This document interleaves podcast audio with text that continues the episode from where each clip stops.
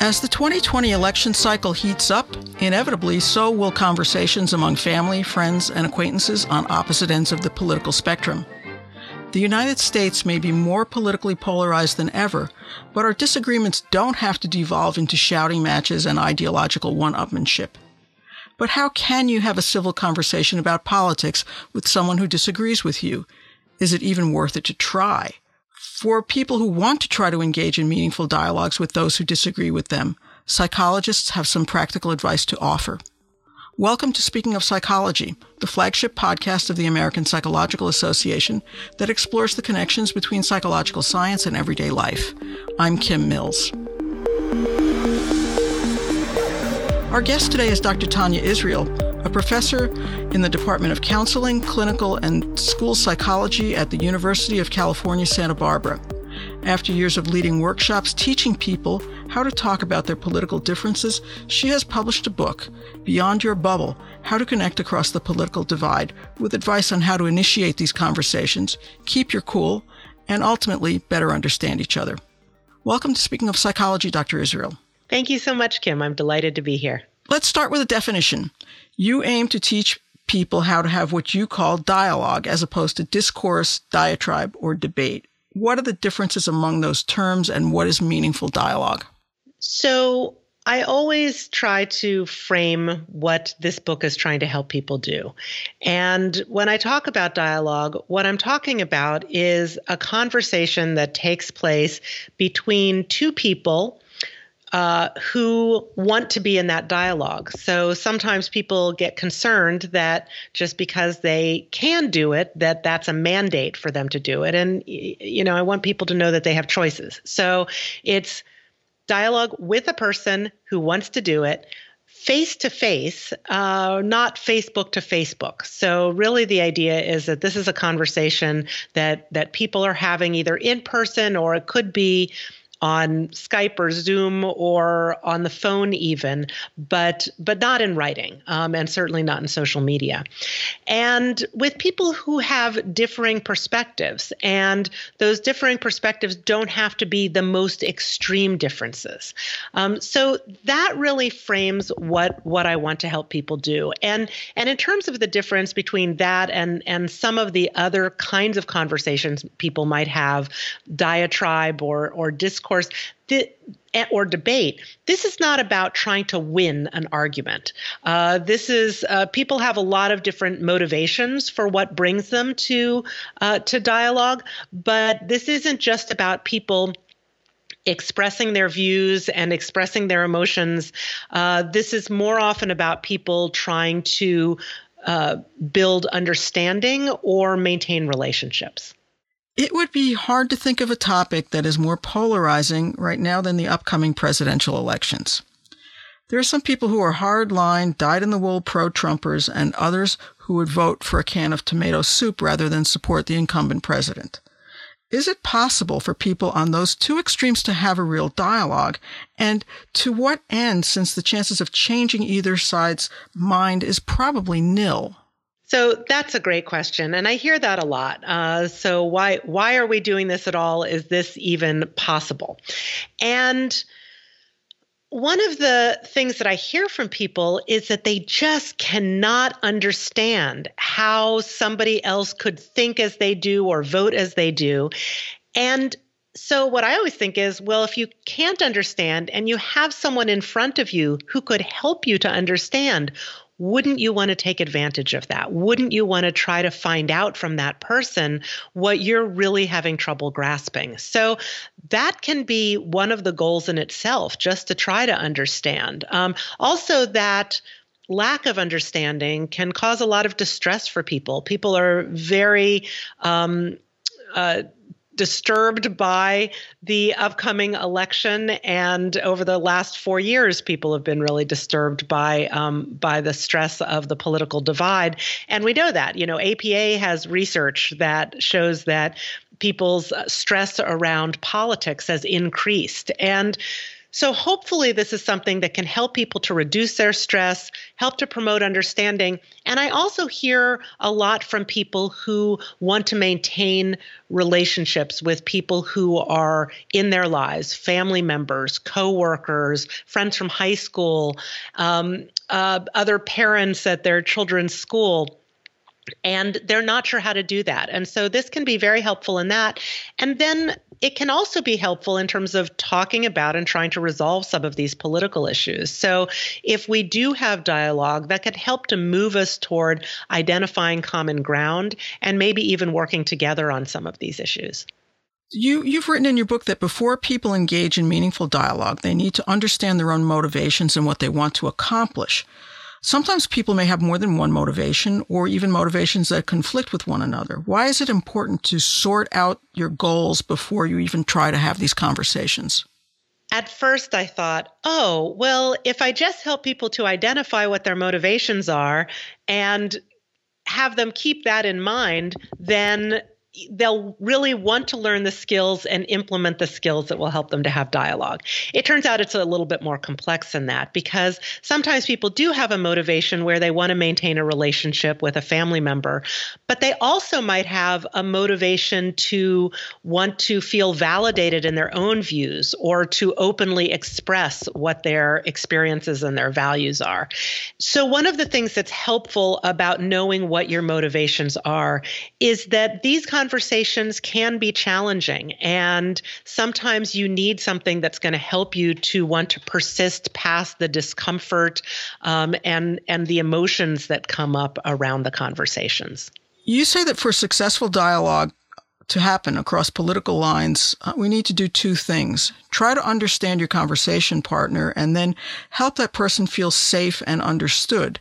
And that the way you do this is through active listening. What is active listening? How do you become an active listener? One of the things that I really wanted to bring forth in this book is something I've been teaching for years in my helping skills class, which is active listening. And this is something that we have loads of research on in psychology about the benefits of active listening and what it looks like. So, active listening, um, Stephen Covey in Seven Habits of Highly Effective People describes this as listening to understand instead of listening to respond. So when somebody's talking, rather than thinking about what's the thing that you're going to say to uh, to contrast with what they're saying, it's giving them space to actually express what they're going to say, and then responding by demonstrating that you understand uh, by giving a reflection that summarizes what they've just said. And that can help people to feel um, more comfortable sharing more if they feel like you've heard them. And it can also help people to clarify their views. Maybe you reflect back to them something and say, "No, that's not exactly what I what I'm thinking." And and it gives a chance to go into more depth with things.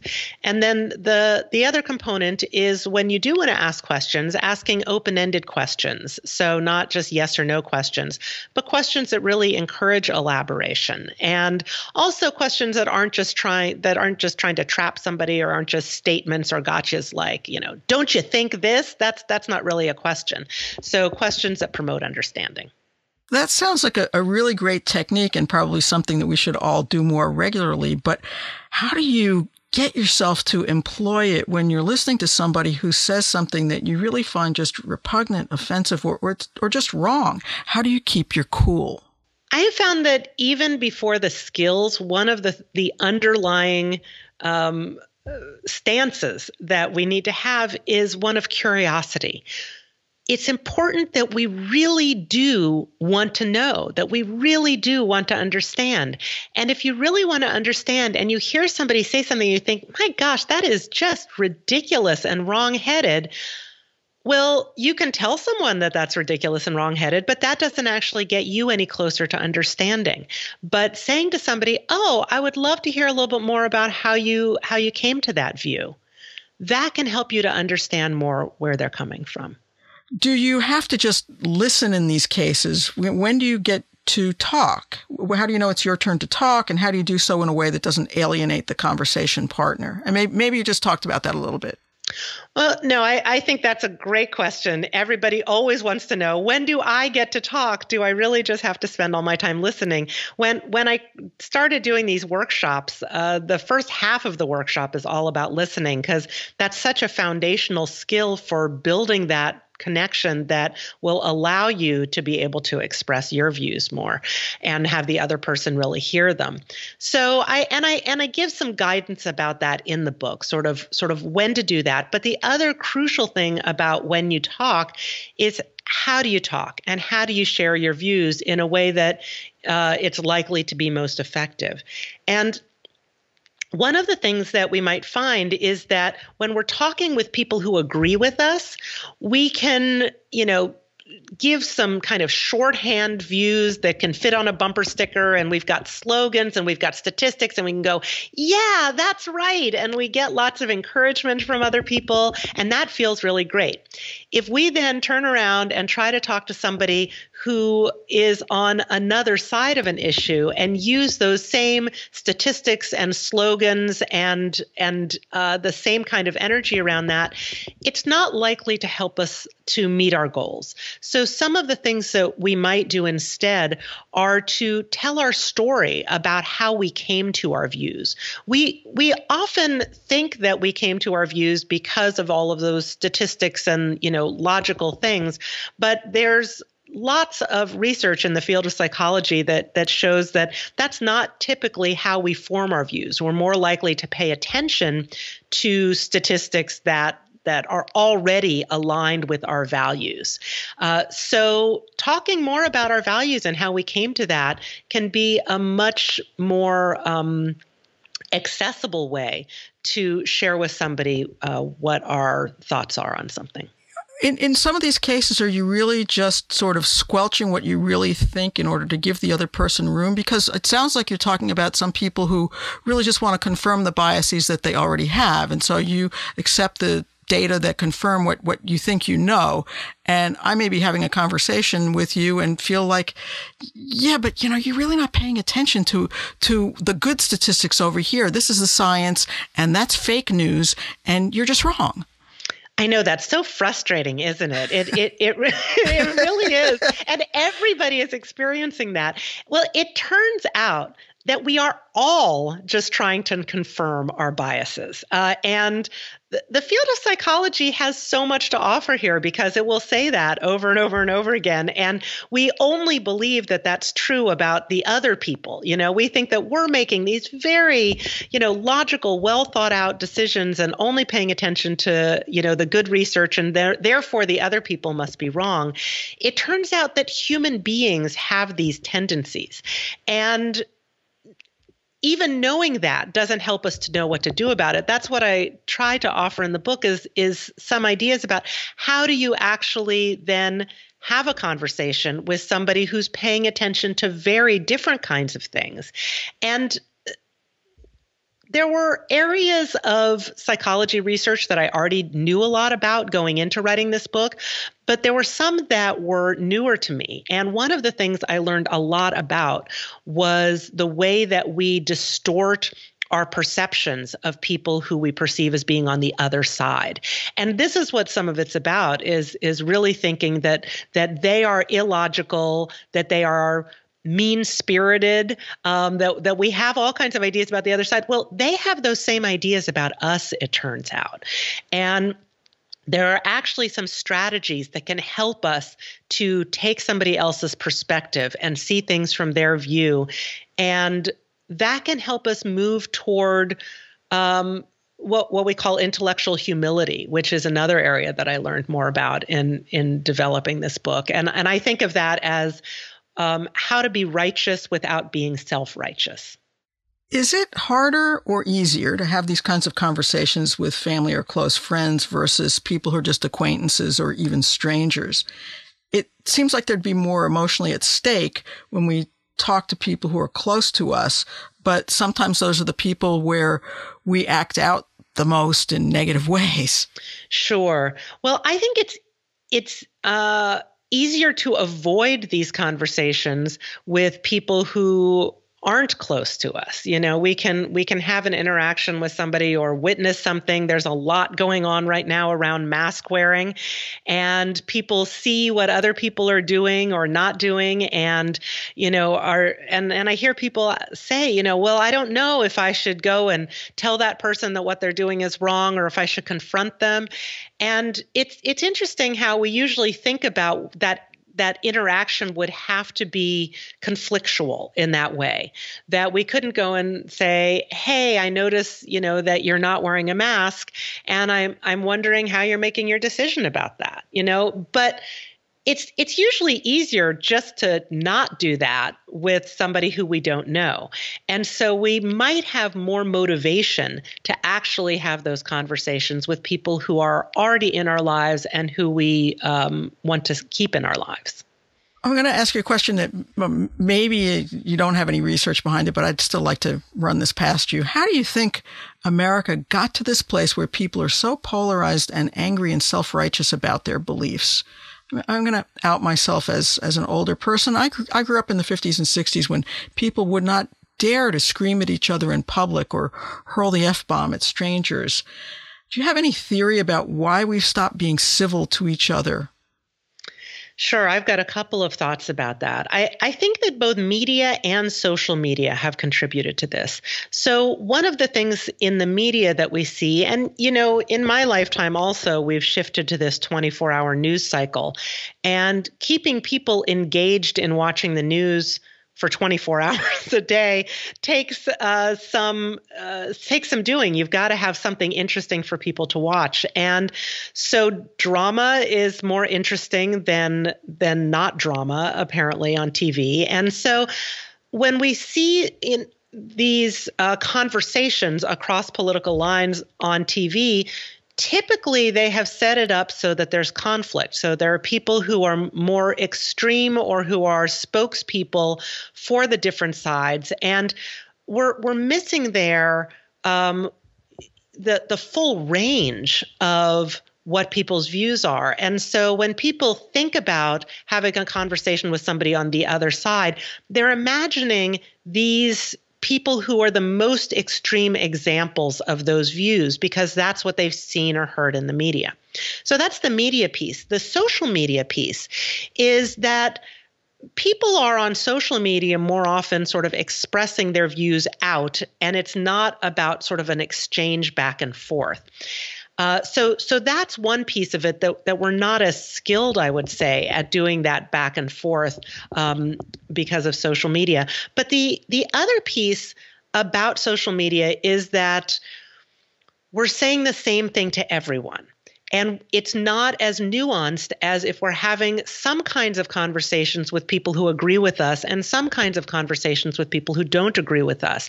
And and having the skill to be able to do both of those things is very useful in life. That kind of flexibility is uh, beneficial in a lot of different areas uh, in our lives interpersonally. So, so that's that's one of the pieces. There's actually an interesting study um, that was done with people on Twitter where they had um, Republicans who they tweeted um, liberal tweets to these Republicans. And then they tweeted conservative tweets to the Democrats. Because, of course, we always think that, you know, if we just put out there the the uh, view that contrasts that we're going to share the right research and then they'll wake up and they'll see how wrong they are right right that's what we think is going to happen but it's actually the opposite that the more those participants paid attention to those views the farther polarized they got.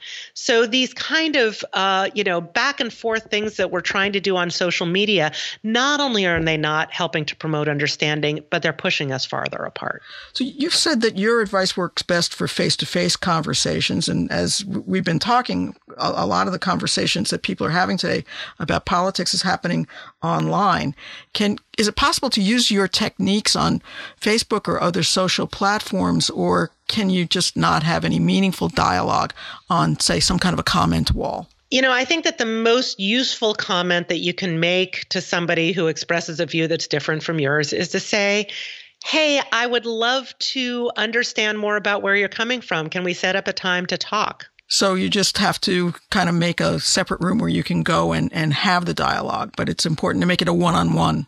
It turns out that if we are trying to understand somebody, the more types of information we have in terms of input, the the easier it is for us to understand them. So just seeing somebody commenting on social media doesn't give us a lot of information, but if we can hear the intonation of somebody's voice and even better if we can see their nonverbals, the more of those sources that we have, the the easier it's going to be for us to have that understanding.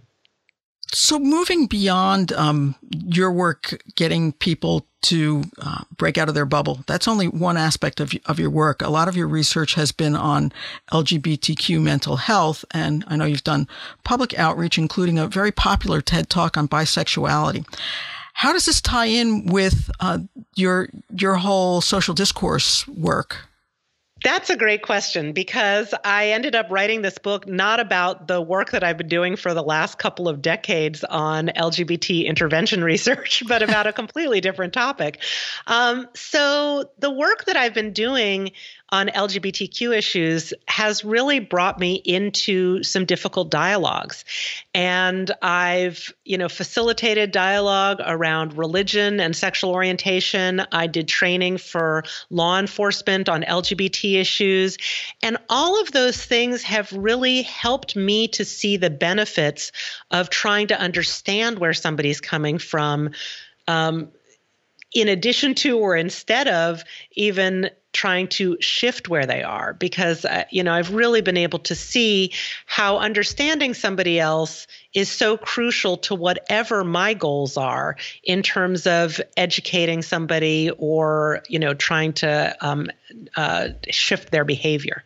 So there really is a logical thread there from that previous experience that kind of pushed you in this direction. It sounds like.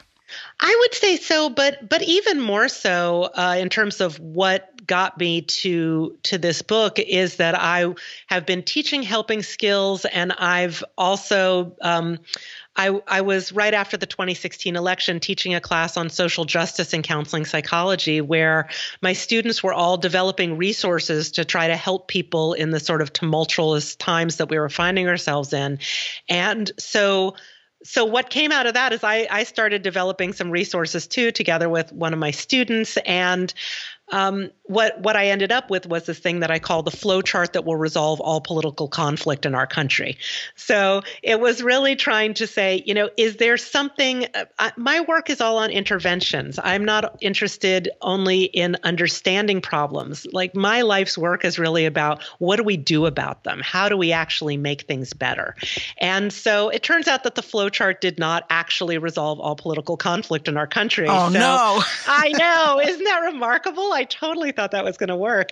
Um, but then then I went on to develop the workshop and then the book out of that. So so it led down those different paths. And I also just have some um, experiences myself that have been really transformational in terms of dialogue across political lines. Um, back in the 90s, I was um, doing work in pregnancy counseling and ended up um, bringing together pro-choice and pro-life people to have dialogue with each other, um, and and that was a very meaningful experience just to understand people from another perspective. So so I feel like a lot of what I've done um, in terms of my research has contributed, but also I'm very engaged in my community. I'm very engaged in the political world, and so in all of those places, I see where um, where these kinds of conversations can really be beneficial.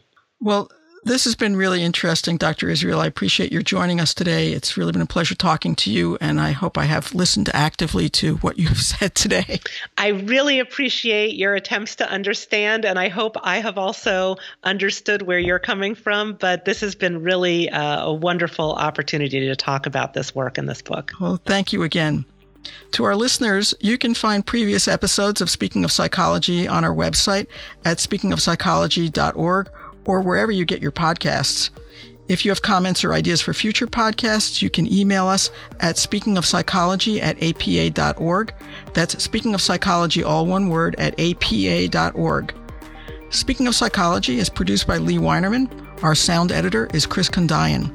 Thank you for listening. For the American Psychological Association, I'm Kim Mills.